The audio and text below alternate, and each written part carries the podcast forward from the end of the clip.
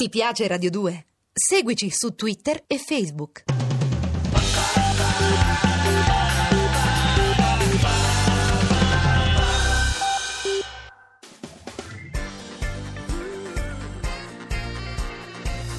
Radio 2 è davvero imbarazzata nel presentare Così parlò Zap Mangusta, storia della filosofia liofilizzata in pillole per uso strettamente personale.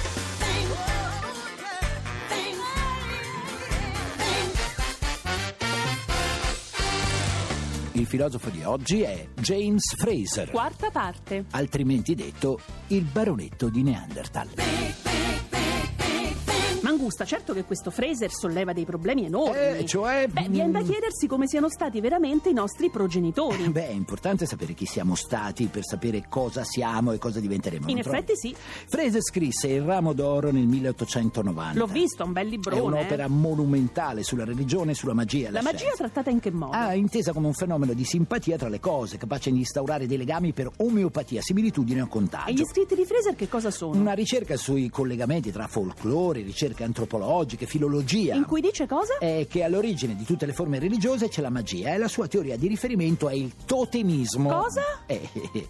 il totemismo che secondo lui era l'esteriorizzazione dell'anima. Che tradotto significa? Allora, che l'anima viene intesa come entità materiale, no? Conservabile, pensa l'anima, all'interno di un qualcosa Ma- e capace di garantire la salute e la vita dell'essere umano che la ospita abitualmente. E quindi? Perché il totem, no? Mi chiederai Eh, tu. bravo, te lo chiedo. Allora, perché al fine di preservare l'anima e quindi Mm. il corpo da malattie e da danni, allora vigeva l'abitudine di nascondere l'anima all'esterno del corpo, in qualche oggetto, per poi riprendersela una volta passato il pericolo. Beh, almeno la si preservava, oggi invece che fine ha fatto? L'anima, Scusa? Eh sì. eh, potrei dirti che hanno che, che abbiamo rotto tutti i totem eh, e l'anima si è un po' sfatta. Completamente? Ecco. No, beh, certo, sensibilità, contemplazione, di poesia in giro ce n'è molto, ma forse se fusa con tante cose, con tutto il resto, arti, cinema, canzoni, fotografia, videoclip, insomma, il nostro ramo di platino è ancora tutto da studiare. Ah, meno male. Eh.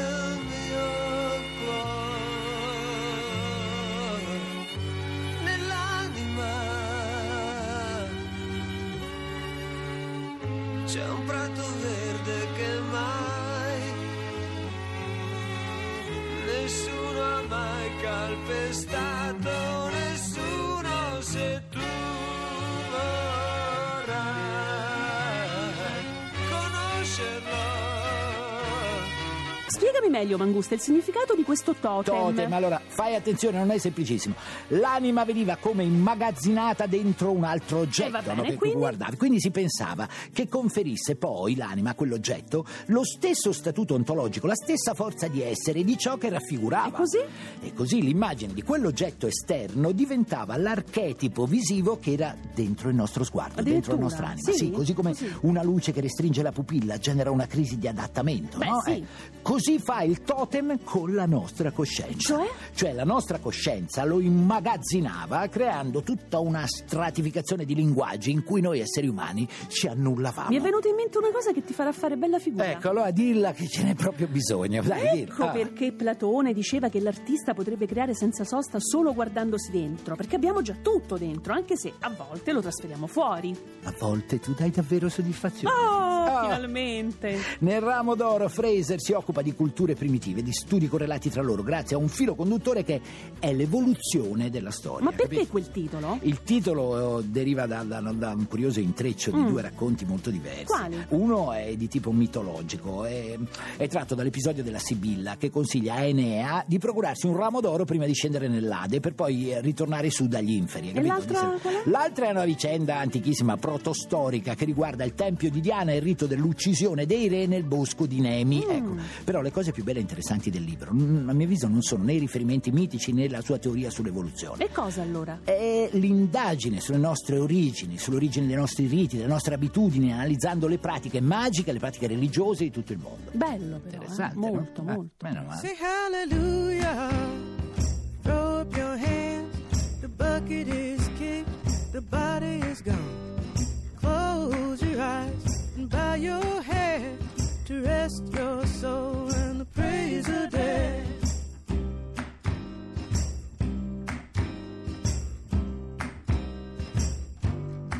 Say hallelujah. Throw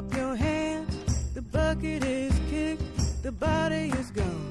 Insomma, il ramo d'oro di Fraser è davvero interessante, ma allora è anche utile. Certo, certo che è utile, anche se Fraser ha sbagliato tutto. E spiegami perché. Lo dice Wittgenstein, non io. Ah, Allora, ma tu spiegamelo lo stesso. Prendiamo la natura. e prendiamola. Allora, la scienza dovrebbe conoscerla meglio della magia, no? Però Sì. potremmo dire che se un primitivo potesse mettere per iscritto la sua conoscenza della natura, beh, non si distinguerebbe molto dalla nostra. No. Anzi, secondo me, sarebbe maggiore quella del primitivo. Beh, oggi con la natura siamo a contatto solo al supermercato. È vero, hai ragione. La possibilità di sopravvivenza di un essere umano era connessa al soddisfacimento di condizioni conoscitive minime della natura, quindi erano più preparati allora.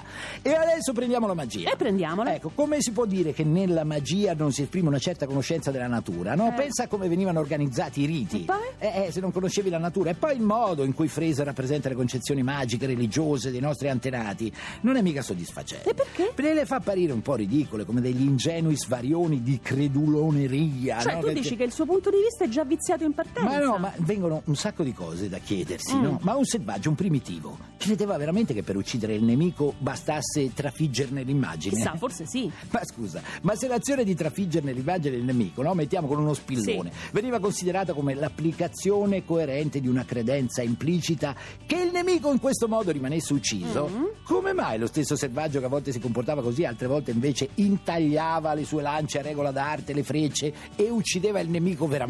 Già, senza- come mai? eh, appunto. E se davvero i selvaggi credevano che il re della pioggia avesse la pioggia in suo potere, Mm. ma come mai quando arrivava la stagione facevano la danza della pioggia purificatrice? Sì, però costruivano anche delle capanne vere eh, per ripararsi. Già, come Eh, mai? E perché facevano all'alba le cerimonie per il sorgere del sole e di notte invece, guarda un po', accendevano Mm. una fiamma e dormivano? Te lo sei mai chiesto? E viene da perché? chiederselo, in Oh, effetti, eh. il fatto è che i nostri antenati, i cosiddetti selvaggi o primitivi, Eh. non erano mica così scemi. Eh no, eh. Allora, la vita primitiva, come quella dei nostri tempi, è immersa in un misto di credenze giuste, erronee, sbagliate, di verità, di falsità ed è sbagliato liquidare quelle fasi come un semplice passaggio dalla stupidità all'intelligenza di oggi. Non è andata così. Ma che bello sentirti parlare di queste cose, Mangusta, lo sai? Viene voglia di andare a vivere per sempre in qualche caverna antica, no? Guarda, ce n'è proprio una in Liguria che se vuoi io ti do l'indirizzo. Bello, Non potresti sì. andare lì, star tranquilla un po'. Sì, così ti liberi di me. eh. No.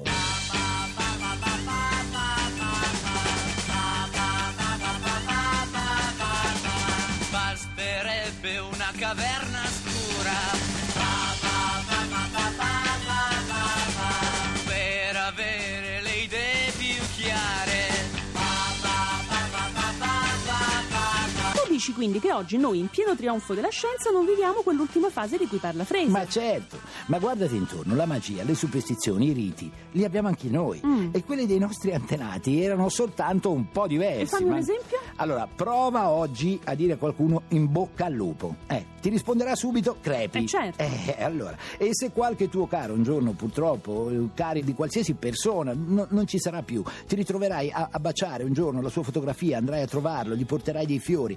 Ecco, queste cose hanno un senso per te, per me, per, per tutti, così Certo. come per loro però. Beh, sì. Eh, eh, però non è detto che siano proprio razionali. Eh, e, e vorresti tracciare opinioni precise, trarre conclusioni da questi comportamenti? No, sono solo dei rituali. Tu dici che Eh, ogni società li ha avuti, sì, eh? e li ha ancora. Certo, ci sono state, ci sono opinioni, ci sono false credenze che pure svolgono a volte un ruolo importante nella società. Sì. Non c'è dubbio che esistano la creduloneria, l'ipocrisia, ma questo non toglie che dovremmo considerare in queste pratiche l'importante componente cerimoniale. Cioè? Cioè sono azioni rituali che rendono chiaro un pensiero tangibile, un concetto, un modo di essere, tutto qui. Die meteo brugurete nu intencantum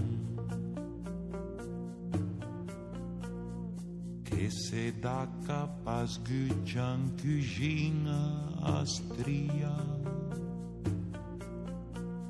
Je a de conta e page che gesum Acima les apina, les acugia. Mangusta, però, pensandoci bene, anch'io Eh? non so mica se sono d'accordo con questo Freezer. eh. Ah, Fraser, Dixie. Allora, Comte era un positivista, Sì. Darwin era un evoluzionista, Fraser si ispira a loro due. Beh, allora? E loro credono tutti nel progresso, nel continuo miglioramento della specie. E quindi? io non so se guardandosi intorno si Sì? possa essere degli evoluzionisti convinti. E perché? Ma come perché? Ma come perché dovremmo ammettere che Di Pietro parla l'italiano meglio di Dante, Mm. che Panariello fa più ridere di Totò, No. che il Trota era come uno dei Kennedy, che Bossi è più palpitante di Catilina. no, guarda, io proprio non ce la Eh, già, forse faccio. anche hai volendo. ragione, eh. io penso anche per questo oggi si parla tanto di devolution, di devoluzione economica e politica. Per il Ecco. momento intanto i partiti politici devolvono tutto nelle loro tasche, già che ci sono. Fraser dice che all'inizio gli uomini credevano nelle forze nascoste della natura e della magia. E poi invece hanno creduto nel rapporto tra uomo e Dio e nel paradiso. E che poi però saremmo diventati tutti, tutti belli, in grande salute, sistematici, razionali, guidati scientifici. come un unico faro dalla Eh scienza. beh, non sembra proprio che le cose siano andate esattamente così, Eh ci no, sono eh. state delle variabili, Tixi. Oggi sembriamo più che altro guidati dalla ricerca del successo, dai soldi. E quando Eh, ci stanno, Quando però, ci eh. stanno, altrimenti dall'istinto di sopravvivenza che fortunatamente ci spinge ad andare sempre avanti. Ecco, non fosse altro perché c'è sempre qualcosa o qualcuno che ci piace, che un giorno magari vorremmo emulare. o Forse è per eh, vorremmo- questo che siamo diventati una civiltà di imitatori, no? Eh. Vedi, Lady Gaga imita Madonna, Mm. Justin Timberlake imita eh, Michael Jackson, Ligabue che fa Springsteen e tu chi imiti Mangusta? Ma che ne so, io probabilmente imito tutti questi più una marea di altri e con qualche eccezione. ah, però, beh, eh. ti sembrava, eh. E comunque noi ci prendiamo lunedì. Lunedì, Sì, bravo. no, lo hai visto che L'hai roba? visto. Naturalmente alle 15, come sempre, su Radio 2. Mi raccomando, nel frattempo, belle teste. Godetevi la vita.